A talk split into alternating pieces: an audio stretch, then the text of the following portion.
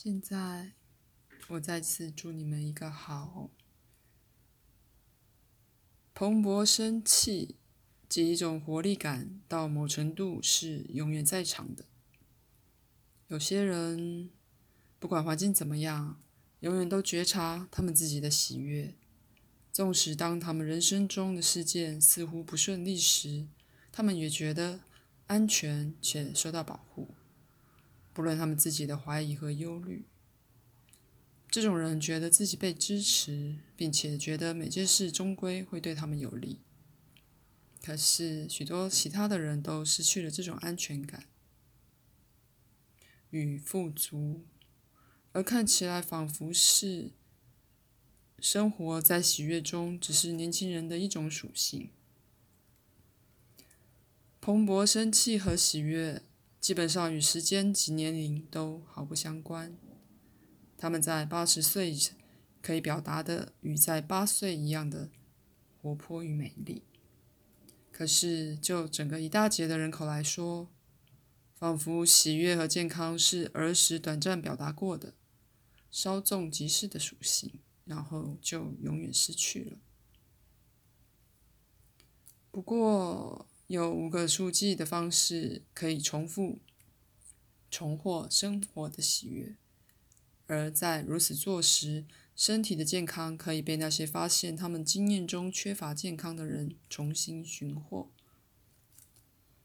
生活品质是极为重要的，而到一个很大的程度是依赖一种健康感和自信感。虽然这些属性是在身体上表达。他们也存在于心智里，而有一些笨重的精神信念可能会严重阻碍精神和身体的健康。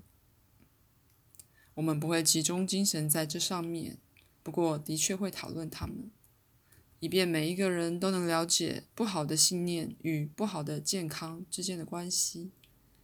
因为经由了解这些关联，个人能重新体验可能具有了不起的。形形色色的精神变数。举例来说，面对负面信念，没有一个人是无助的。他可以学会再一次的做选择，因而选择正面的观念，以致他们变得和负面信念一度产生的同样自然。对于精神和身体健康的一个最大损害就是。相信任何不利的情况都必然会变得更糟，而非更好的不幸信念。那个观念主张，任何疾病都会更糟，任何战争都会导致毁灭，任何与所有已知的危险都会被碰上，以及基本上人类存在的最终结果是灭种。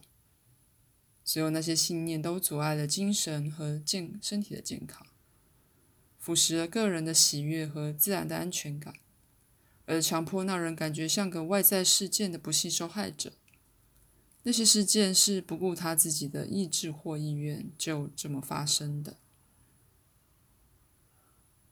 评论：我刚才提到的想法，在你们的社会里全都很显著，他们不时的会回来回按你们的喜悦和期望。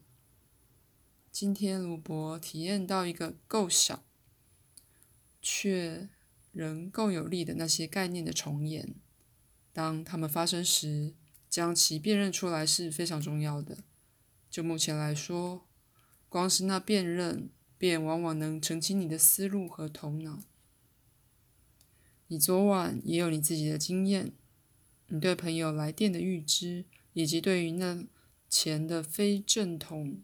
知识，而那两件事发生，是由于你的的确想要有对心智能力的另一小小保证，不管常常包围着你们的对心智的公认观念是怎么样的。这种经验再次的让你尝到对你自己更大能力和自由的感觉，告诉鲁伯要再次提醒他自己。他有自由去正常的移动和走路。我可以问一个问题吗？你可以。你是说，至少到某个程度，他人觉得他没有自由去动和走路，最近我自己也好几次这样想。我说的是，到种种不同的程度，那些观念有时仍会回来。应该很明显的是，这发生的越来越少了。也提醒他要记得，他并没有任何特定的疾病。如果人标示出众多身体健康的层次，而非借由给予负面观念名字和标示而显其尊荣，社会会好得多。